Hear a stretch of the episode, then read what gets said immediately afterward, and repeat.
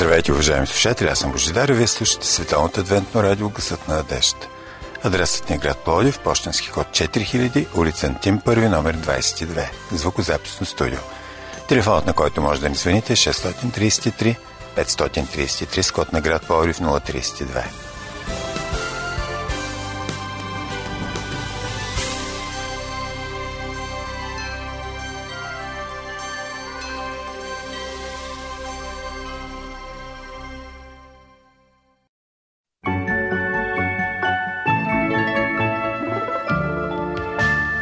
Да вярваш е нещо велико. Да вярваш е нещо уникално. Да вярваш е нещо топло и сърдечно. Да вземаш уроци по вяра и да упражняваш своята вяра е смирено, благородно и необходимо. Уважаеми слушатели, започва нашето предаване "Упражнение по вяра". Ще имате възможност да чуете нещо, което би осмислило вашия живот, вашата ценностна система. Надявам се, че ще се почувствате духовно зареден.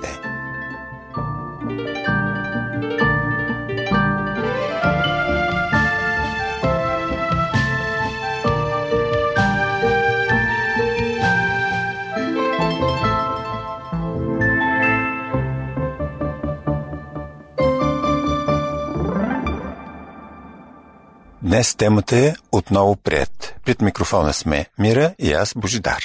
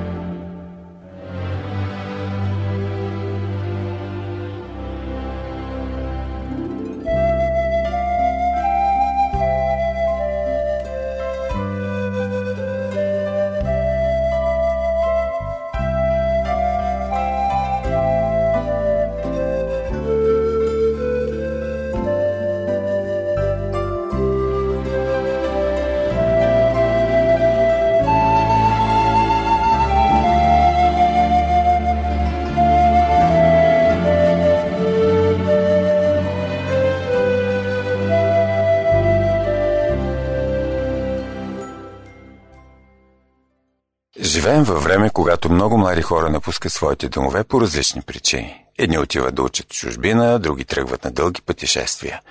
Да напуснеш бащината си къща по причина, че гониш някаква добра цел, в това няма нищо лошо, както и когато създаваш ново семейство. Но, скъпи слушатели, за съжаление има два вида напускания, които не ни навеждат на щастливи мисли. Единият вид е, когато младите не получават достатъчно любов в семейството. Ако къвгите и разправиите са ежедневие, побоищата също, ако майката и таткото се държат един към друг като грубияни, какво можем да очакваме от техните деца? Те или се затварят себе си, или започват свой начин на живот, който понякога става непробиваем, или пък тръгват по наклонената плоскост. Почват с алкохол, наркотици, необуздан секс и така нататък. Идва момент, когато им прекипява и казват с Богом на своите родители. Понякога временно, но понякога завинаги. Другият вид напускане е по причина на тях самите. Любовта, грижата на родителите, материалната обезпеченост, сякаш в един момент им стават недостатъчни. Те започват да жадуват за повече, да гледат богатите си приятели и в един момент решават, че сами по-добре ще се справят. И заминават. Обръщам се към вас, мили родители. Има ли между вас такива, които са имали щастието да приемат своите завръщащи се синове и дъщери? Уверявам ви, много от тях копнеят отново да се завърнат, но не всички имат смелост за това. На някой гордостта много им пречи. Но майчината и бащина любов е изключително голяма и може да помогне да бъде стоплено едно сърце, което е толкова объркано и силута. Днес, скъпи приятели, в предаването ще се спрем на една позната библейска притча, която хвърля сериозна светлина върху човешките взаимоотношения. В християнските среди тя е известна като притчата за блудния син. Ето, чуйте я. Тя е записана в Евангелието на Лука, петнадесета глава, единадесети до двадесет и четвърти стихове. Каза още: някой си човек имаше двама сина, и по-младият от тях каза на баща си: татко, дай ми дела, който ми се пада от имота. И той им раздели имота. И не след много дни по-младият син си събра всичко и отиде в далечна страна и там разпиля имота си с разпуснатия си живот. И като изхарчи всичко, настана голям глад в онази страна и той спадна в лишение. И отиде да се представи на един от гражданите на онази страна, който го прати на полетата си да пасе свине. И желаеше да се насити с рожковете, от които ядяха свинете, но никой не му даваше. А като дойде на себе си, каза: колко наемници на баща ми имат излишък от хляб, а пък аз умирам от глад. Ще стана да ида при баща си, ще му кажа: татко, съгреших против небето и против тебе. Не съм вече достоен да се наричам твой син. Направи ме като един от наемниците си. И стана и отиде при баща си, а когато беше още далеч, баща му го видя, смили се и като си завтече, хвърли се на врата ми и го целуваше. А синът му каза: татко, съгреших против небето и пред тебе. Не съм вече достоен да се наричам твой син. Но бащата каза на слугите си: бързо изнесете най-хубавата премяна и го обличете, и сложете пръстен на ръката му и обувки на краката му. Докарайте огоеното теле и го заколете и нека ядем и се веселим, защото този мой син беше мъртъв и оживя. Изгубен беше и се намери. И започнаха да се веселят. На много от вас този случай е познато болка, нали? До толкова, че едва ли ви звучи необичайно или парадоксално. Тази история днес се смята за класика и за един от най-известните библейски текстове. Но със сигурност е шокирала първите си слушатели и читатели. С нея Исус прави революция в мисленето, скандализира религиозните хора на своето време. Ние сме убедени, че и днес тази история може да направи революция в мисленето на християните. За да се случи това, обаче, трябва да се опитаме да я прочетем така, както е звучала в устата на Исус. Първата част от тази притча, която прочетахме, е като една пиеса в няколко сцени. Сцена първа – бунтът. Обичате ли филми с неочакван край, а с неочаквано начало? Какво означава това ли? Тази история започва доста необичайно. Дори самият факт, че най-младият взема пръв думата в тази история, е странен. Обикновено младите в това общество са се изказвали последни. Имаме такъв пример от книгата Йов, когато един от героите, който е най-млад, на име Елио, взема последен думата, след като по-възрастните са казали всичко, което имат да кажат. В една традиционна история най-младите вземат думата последни. Но тук имаме работа с един нетрадиционен младеж, с един, може би, бунтар, млад човек, който иска да разчупи традицията, порядките в обществото и да наложи своите желания. Другото шокиращо в тази история е, че този млад и самоуверен мъж иска своя дял от наследството. Сигурно това ви се струва справедливо. Какво лошо има човек да иска онова, което му се полага? Само че за онова време искането е недопустимо да влезе в притежание на наследството, докато баща му е жив. Било е възможно наследството да се раздели при живе, ако бащата е вече на смъртно легло, или пък при втори брак, за да бъдат осигурени децата от първия. Но дори тогава синовете влизат в правото си на наследници едва след смъртта на бащата. Ето виждаме, че тук имаме работа с една необичайна семейна драма. Синът е не просто нетърпелив да притежава и управлява наследството. Той отхвърля баща си. Сякаш казва: тате, за мен ти си мъртъв. Не съществуваш, не ме интересуваш. Единственото, което ме интересува, е имотът ти. Колко съвременно звучи тази история. Ето го човекът, който не иска да има нищо общо с Бог, но иска да се възползва от всички притежания на Бога. Ето го човекът, който казва: за мен Бог е мъртъв, аз съм господарят, не искам никой над мен. Най-странното в първата сцена на тази нетрадиционна история е поведението на бащата. Той изобщо не взема думата. А неговата дума е най-важна в семейството. Думата на бащата е била закон по това време. Другата изненада е, че изпълнява желанията на сина си. Слушателите на Исус биха могли да допуснат той да замълчи обиден, оскърбен, но изпълни желанието му. Това е прекалено. Това значи не само да потъпка своето собствено достоинство, но и да потъпква и традициите на обществото. С това обаче Исус показва невероятната и безкрайна Божия благодат. Бог в своята щедрост, любов, свободолюбие е готов да ни подари всичко. Той е готов да пренебрегне бащиното си чувство. Изключително невероятно. Още нещо странно има в тази история. Мълчанието на по-големия син. Не трябва, разбира се, да преувеличаваме този факт, но и не можем да го подминем. Какво означава това мълчание? Защо той отсъства напълно от тази сцена и не реагира? Разбира се, не би трябвало да е безразличен към онова, което се случва, защото е лично засегнат. В историята се казва, че бащата разделя имота между двамата си сина, т.е. по-старият също трябва да получи наследство. И той приема мълчаливо този факт, без да се съпротивлява. Дали пък не е тайничко доволен от това, което се случва? Дали и той не си е мечтал за същото? Дали и той не е един бунтар, но мълчалив? Има хора, които в сърцето си се бунтуват срещу Бог, но не го показват. Нещо им пречи. Това може да е религиозното им възпитание или някакъв страх, но те поддържат маска на религиозност, докато в сърцето си са бунтари.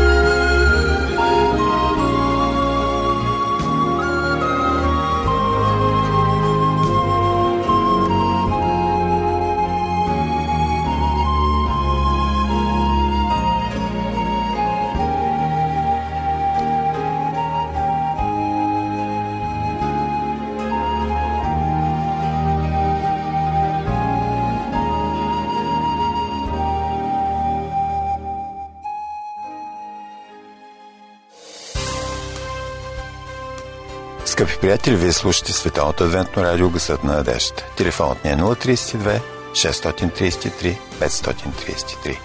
Тези от вас, които желаят, могат да се свържат с нас и чрез социалната мрежа Facebook. Търсете ни като Адвентно радио България с писална кирилица. Програмата ни продължава.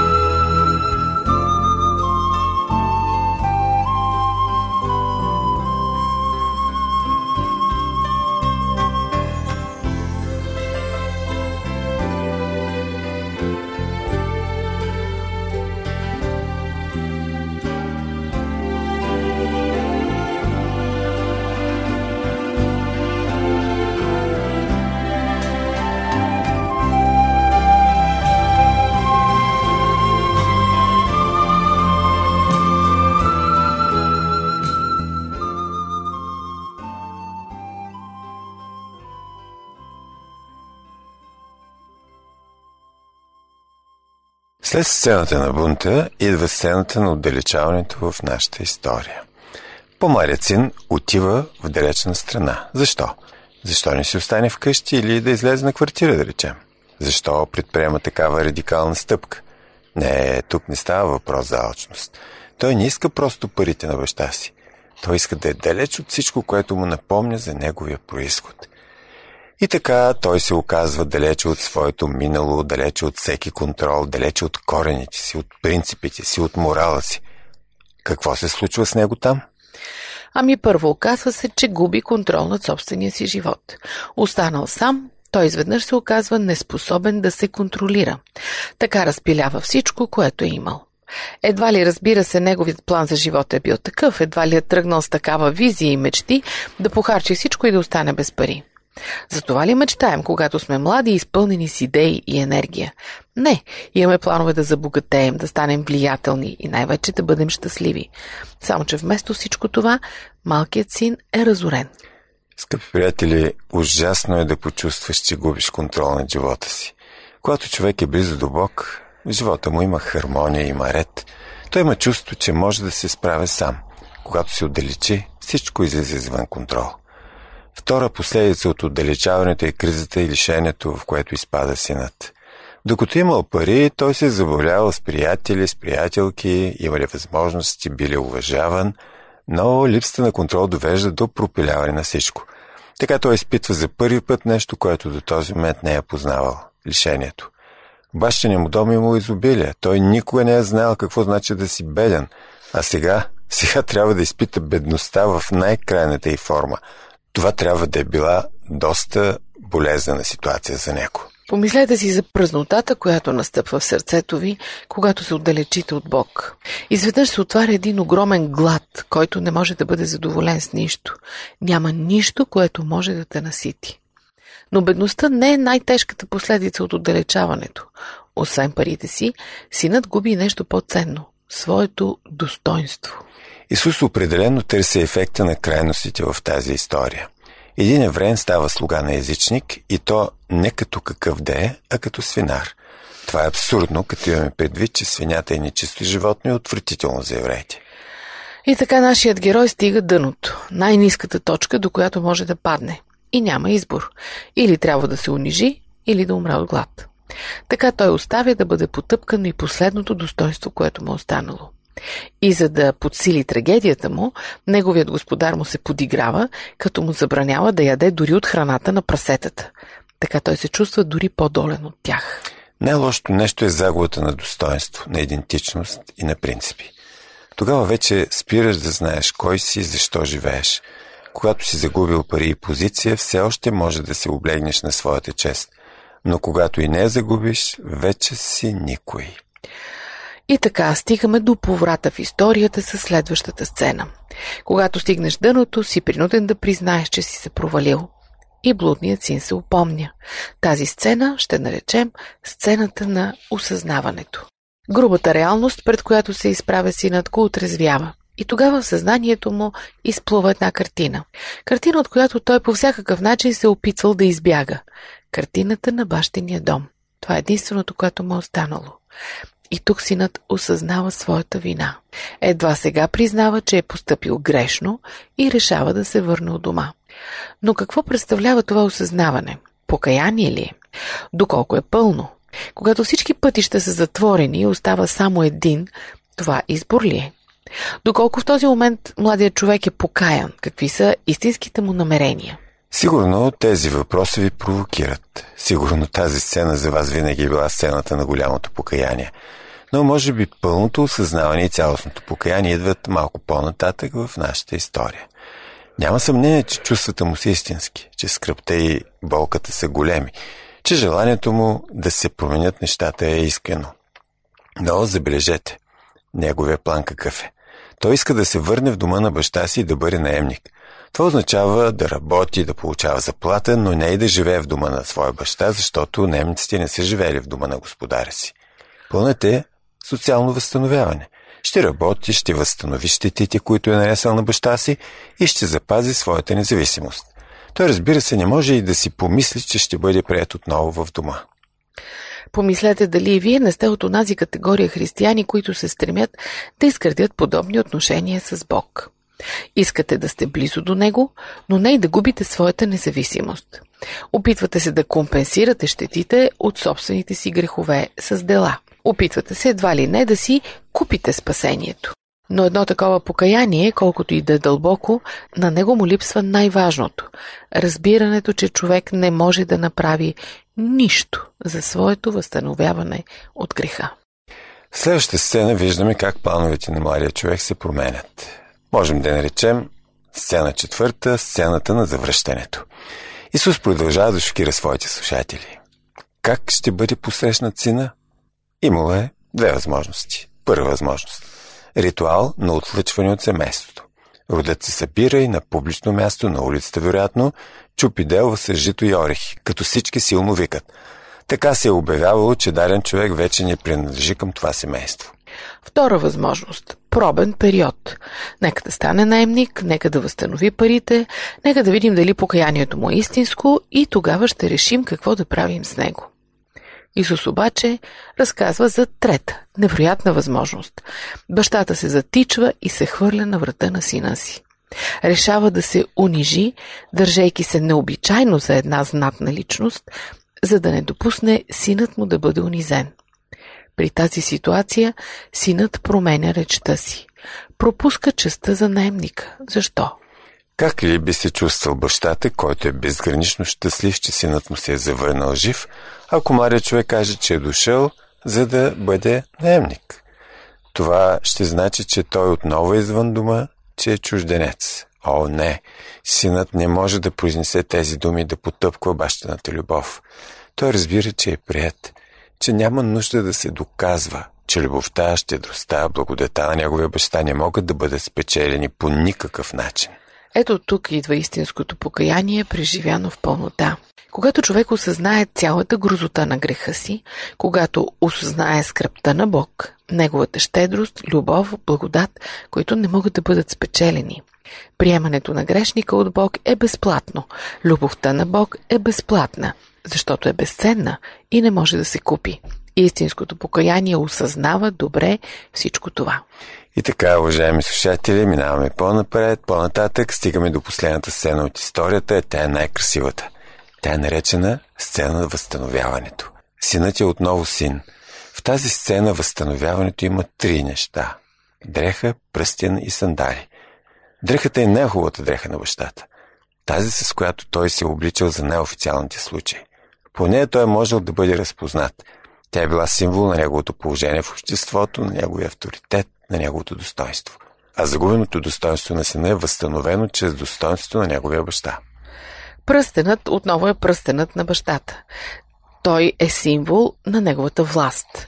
Давайки го на сина, той му оказва едно голямо доверие. Сандалите пък трябва да го разграничат от слугите в този дом, които ходят боси. Синът ще бъде син, ще бъде господар, а не слуга. Това е намерението на бащата. Невероятно е такова пълно възстановяване. Невероятно е възстановяването, което и ние преживяваме, когато се върнем при Бог след греха. Той ни дава своята праведност и достоинство, оказва ни пълно доверие и ни приема като свои деца. И на всичкото отгоре организира най-вълнуващия празник, който някой някога е правил в наша чест. Парадоксалното в християнската вяра е, че дори да си загубил всичко, можеш да си го върнеш и то без да вършиш нищо, за да го заслужиш. Парадоксално е, че невиновният е унизен, а невинният. Парадоксално е, че Исус вместо да говори за това колко страшно е да се сгреши, говори за това колко лесно Бог ни приема. Не е ли опасно това? Няма ли да насърчи хората да грешат по-свободно? Парадоксално е, че това всъщност ни предпазва най-добре от греха. Има място, където винаги може да се върнеш след грях и да започнеш живота си отново. С нови сили, с нови мечти, с ново достоинство. Където и да си, каквото и да си се е случило, остава един път. Пътят към дома. Остава една врата, която е винаги отворена. Остава едно сърце, което винаги ще те обича.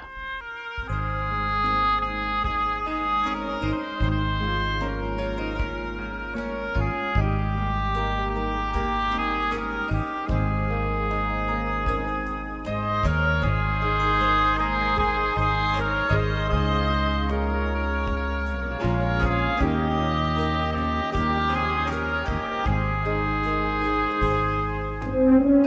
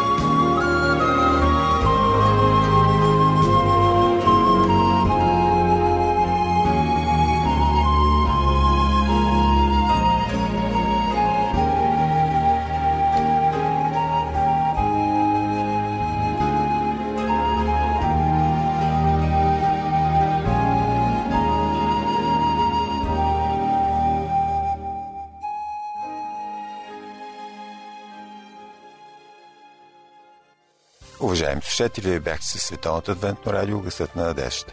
Припомняме ви нашия адрес: град Пловдив, пощенски код четири хиляди, улица Антим първи, номер двадесет и две, звукозаписно студио. Слушайте отново предаването „Упражнение по вяра“ следващата събота по същото време на същата честота. До чуване!